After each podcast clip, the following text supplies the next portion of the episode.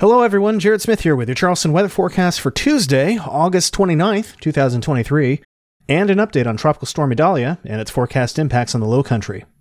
We have one more day to get ready for Idalia. Tuesday will be yet another warm and muggy day with lows in the mid 70s yielding to highs around 90 and heat indices in the upper 90s by afternoon. From there, showers and thunderstorms should develop and be fairly numerous as Idalia's moisture begins to work into the area.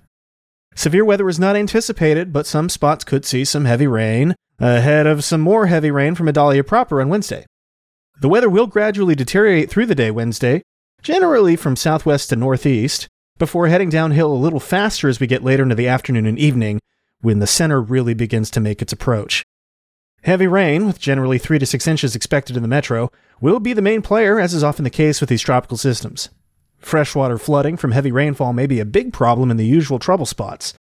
We'll also have to contend with the potential for tornadoes within rain bands beginning generally Wednesday afternoon into early Thursday morning, think 1 to 2 a.m. You'll want to have a weather radio handy to ensure any tornado warning can wake you if one is indeed needed. Onshore winds will drive water levels into major flood stage on Wednesday evening as well, with the full moon certainly not helping things at all. And of course, there's the heavy rain that might fall on top of it too, and that could cause fairly widespread flooding issues downtown and on the barrier islands. As it stands the 5 p.m. Monday advisory, the center of the storm won't be north of Charleston until around 2 a.m. on Thursday, keeping the strong onshore winds around well after high tide peaks Wednesday evening a little after 8:30. And this may hinder drainage. So be ready for potential for travel issues to extend for quite a while on Wednesday night. A storm surge watch is in effect for 2 to 4 feet of possible inundation in tidal areas and overall, the total water forecast right now is around 8 feet or major flood stage. This is, of course, subject to change. Winds will be another concern, particularly near the coast, where tropical storm force gusts will be most likely. This includes downtown Charleston. Further inland you go, the less the wind threat overall, but a few strong gusts just cannot be ruled out at any point during this event.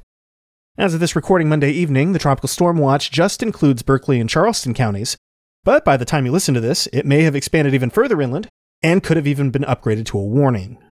The bottom line is this stay close to forecast updates on Tuesday while finishing your preparations. Be bringing in loose items from outside. Make sure you have plenty of batteries and working flashlights.